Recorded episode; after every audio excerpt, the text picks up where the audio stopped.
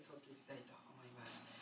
えギデオン、えー、この詩式の中でも特に取り上げられる勇者の一人でありますけれども読んで、えー、このギデオンの始まりのところを読んでいただいたら分かる通りとても臆病な男だったわけですね。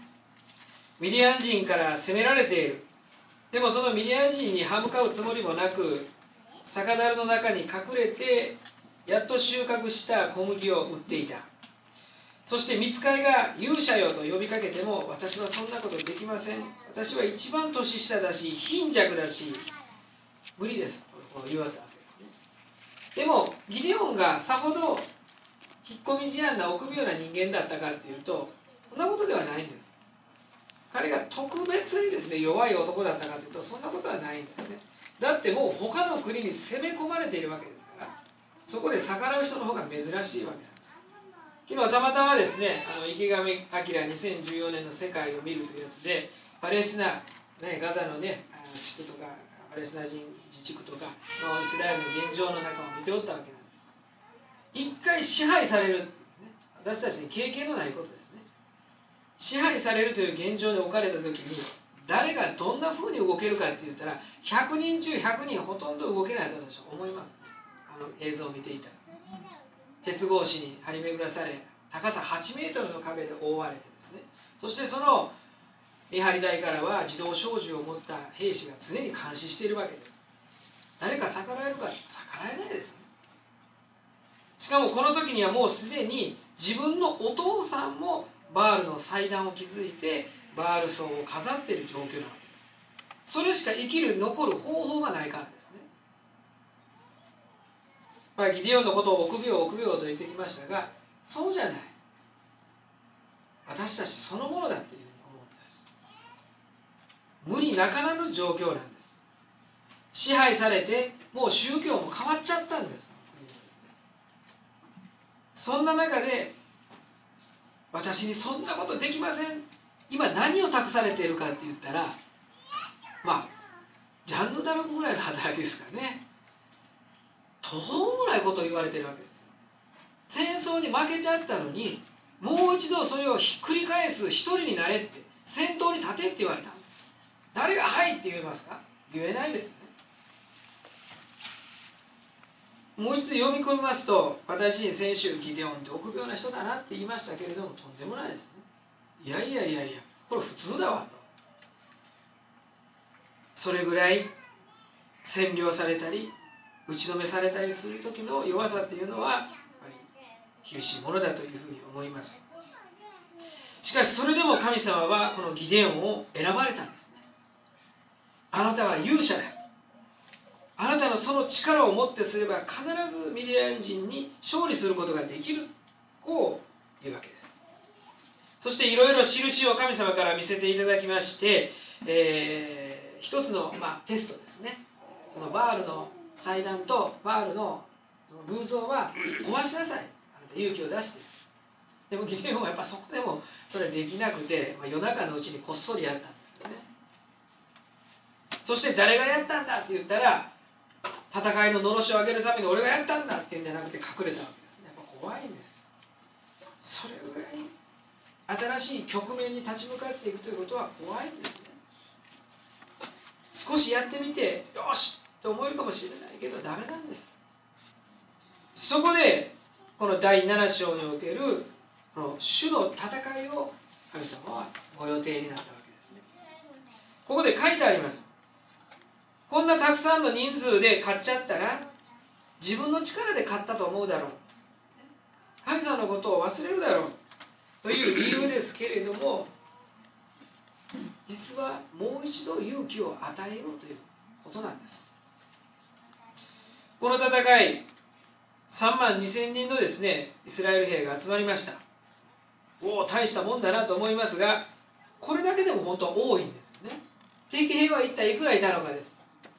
それは6章の33節にミディアン人アマレク人東方の諸民族が皆草原に結集したって書いてあります。で7章の11節にその様はですね兵士は稲子のように数多くて数えきれない。ラクダは海辺の砂のようにいてこれも数を数えきれないっていう表現されています。で8章の10節と11節にですねこの戦いは結果イスラエル勝つわけですけれども敗残兵が1万5000そしてすでに戦死したものを12万と書いてありますから敵はなんと13万5000人いるわけですね。すでに十分差がついています。ものすごく少ないですよね。13万5000対3万2000ですから。しかしそれでも神様は減らそうとされた。これは決定的な神の力を知らせるためです。まず恐れある者は帰りなさいというと2万2000が帰って1万人が残った。そしてさらに有名なこの水の飲み方のテストをもってして残ったものはわずかに300人であった。すなわち1%以下ですね。さあやろうって声をかけて100人集めたら1人も残らなかったと同じことですよ。1%を切るってこ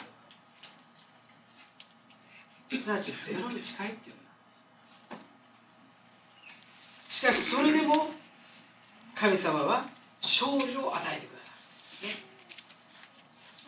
そういう神様なんだよ。どうして忘れてしまってその神様から離れてしまう。何度も何度も離れるんですイスラエルの民は。この神様が。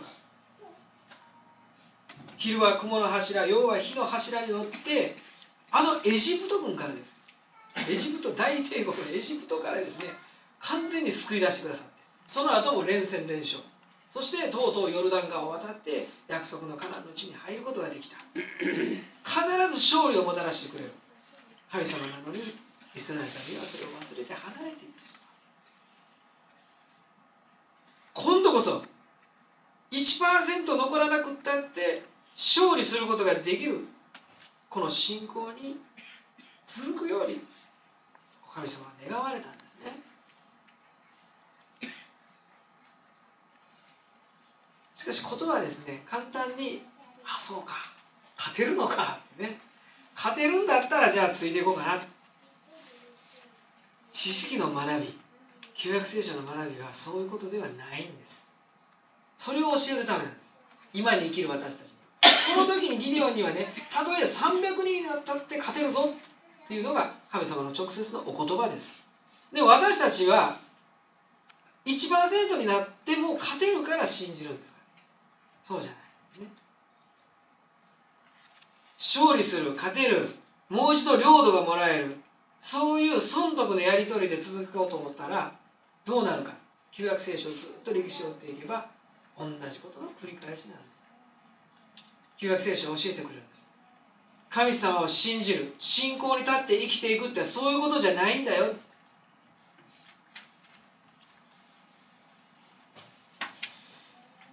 もしギデオンが今回のこの戦いによってもしイスラエルの民も含めてですけれどもこれで信仰が確立。1%切ったって勝てるんだっていうのが信仰だっていうんだったらこの後何の問題もなかったでしょうしかし現実にはギデオンが死んだ後ギデオンの息子はまた神様から離れてしまって自分の私利私欲だけにこの獅子としてみんなをまとめようとする。自分の兄弟親戚を殺して自分が一人のリーダーになって自分が権力を握って俺に収めさせてくれって言って民を治めようとする。大失敗する。で結局またやられてギデアンの息子アビメレクは無残な死を遂げるんです。何が学びですか？勝つとか負けるとかではない。勝利ができるからではない。神様の愛を信じて神様の愛を伝えていくことができるかどうかが信仰なんだよ。旧約聖書だからいずれ終わりを告げるわけです。このようにして物質的に物理的に勝てるとか勝てないとかの話ではない。信仰は。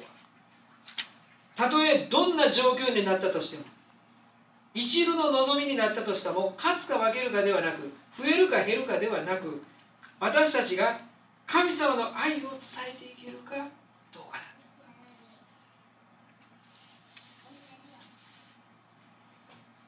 減っても大丈夫。こういうことじゃないですね。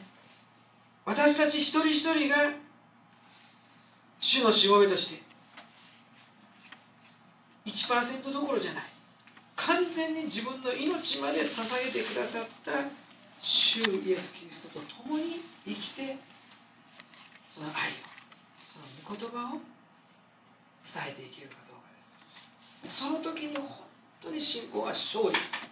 それこそどんなに減ろうが何が起ころうが教会は教会であり続けキリストの栄光がこの地に輝き続ける。ギデオンの教えをまた私たちに、まあ、悠久の時を隔ててそのように私たちに信仰を指し示してくださるわけです。かように信仰の継承っていうのは難しいんですね。戦いをひっくり返したんですよギデオンは。すごいことではないですか。でも民はまたバールの偶像礼拝に走っていってしまうんですよ。結局そういう力関係じゃないからですね信仰。難しいんです。ものすごく勇気を振るって立ち上がったそのギデオンの息子はやっぱりダメだったんです。ああお父さん勝ったな強かったな物がたくさん増えたな。俺もその増えたものをもっと俺だけのものにして増やしたいなって息子は思っちゃったんですね。結局信仰は継承できなかったんです。難しい。やっぱ人の力ではできるもんじゃないなって思いますね。躍起になったところでできるかって言ったらできないな。なかなか思います。とにかくやっぱり神様の選びを信じて待つっていうこの姿勢ですね。今が危なっかしいからとか今が強いからとかでうまくいくかいかないかわからない。でも私たちは信じて待ち望む。これも信仰の大切な姿勢の一つなんですけれどもまだ見ぬものを信じる。いやまだ見てもいないのに信じて確信する信仰。待ち望むしかない。神様からの救いはある。我が救いはどこから来る？聖なる山神から来るではないか。どんな時でも神の救いを信じて待ち望む姿勢です。でこんなふうにたった1代すらも続かない。ということもあればじゃあ信仰っていうのは本当継承できないのかって言ったら現実にこの時代この地にまで信仰は継承されているわけですね。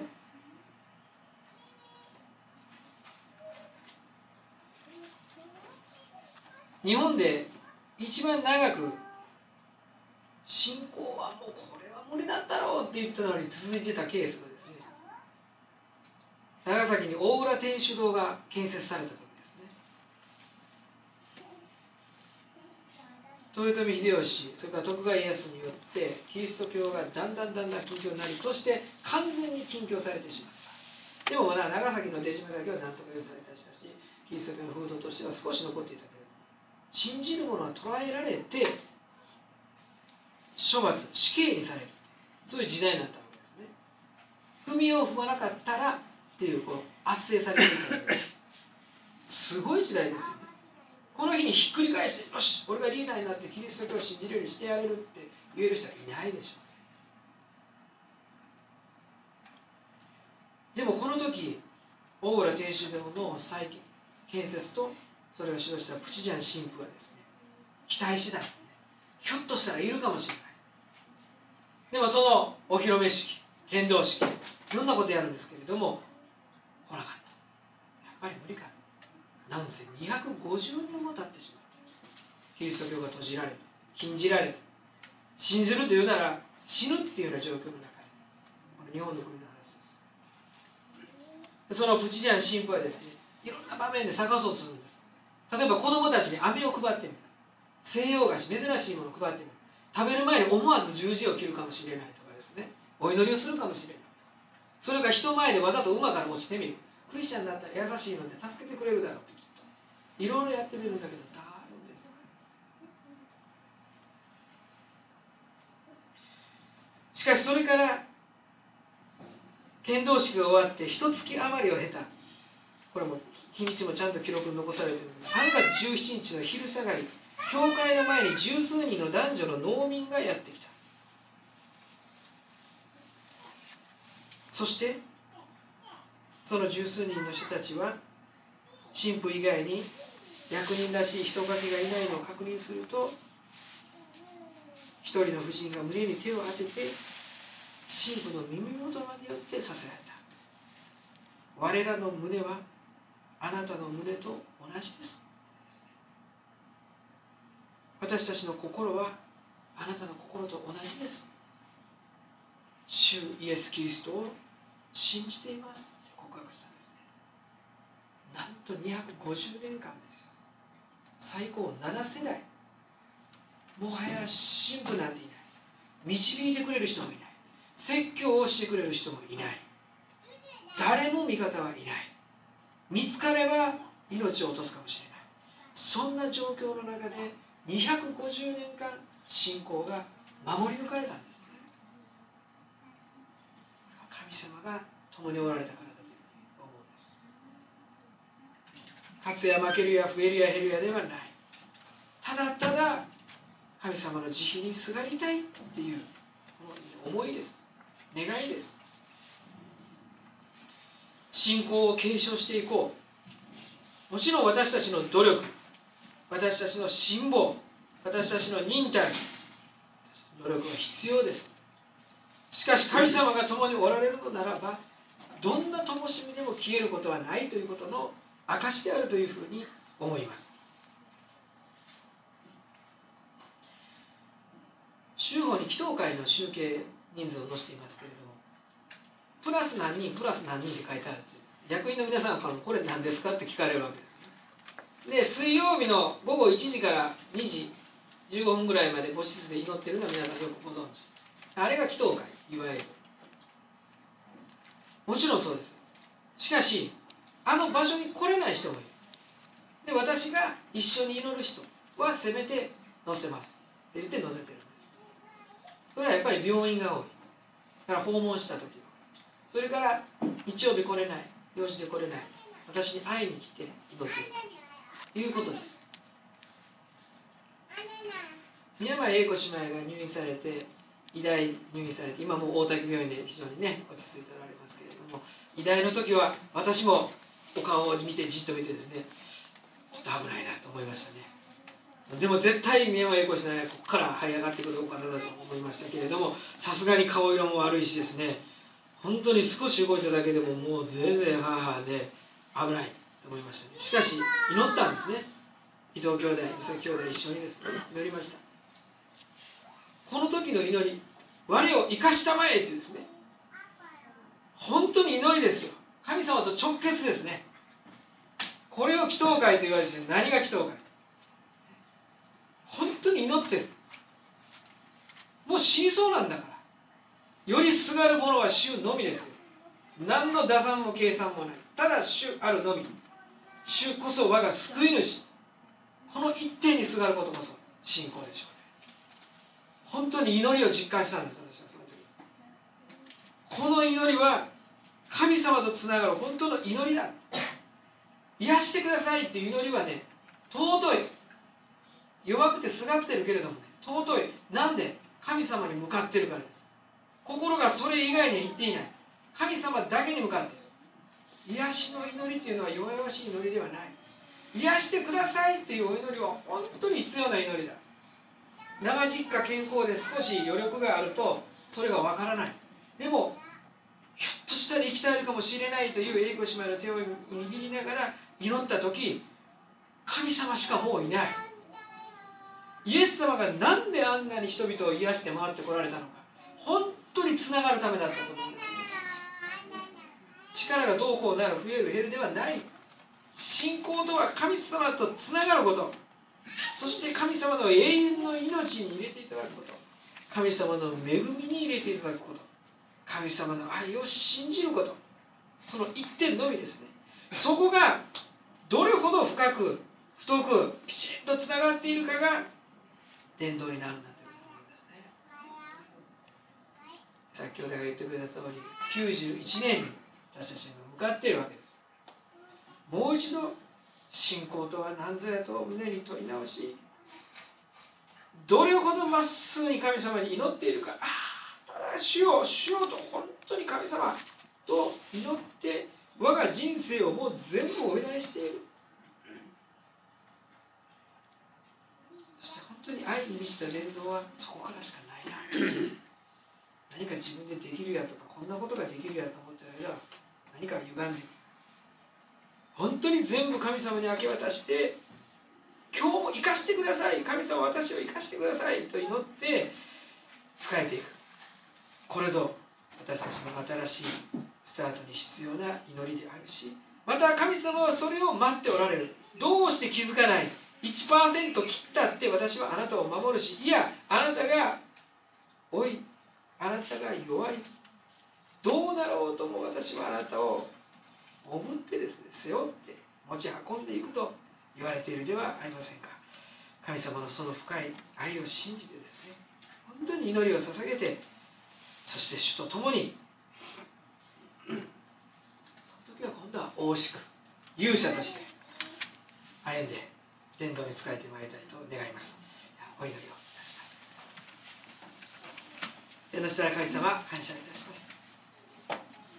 私たちを選び立て一人一人にご計画を模様になって私たちを導いてくださいます。感謝をいたします。時に弱り果てにあなたを見失うになりますけれども主は私たちと共におられて私たちを導いてくださいます。どのようなことになろうとも私たちを見放さないのは主ご自身です。そして私たちに新たなる力を与えてくださいます。感謝をいたします。主の恵みと慈しみとは日々朝ごとに新しいとおっしゃってくださいました。どうかその言葉を信じてあなたにより従って歩んでいくことができますようにお願いします。た祈りをあなたにより頼むただただあなたに向かう祈りを日々捧げていくことができますようにお願いをいたします。癒しの御手を置いてください。そしてどうかこの礼拝には伴うことができない兄弟姉妹にもあなたの豊かな恵みを賜ってくださいますようにお願いをいたします。選ばれ時与えられ健康を与えられこの場に共に集うことができた兄弟姉妹。本当に主の賜物と恵みとを受けてまたそれを存分に用いて主に仕えていくことができますようにお願いいたします。感謝してイエス様の皆によってお祈りいたします。アーメン。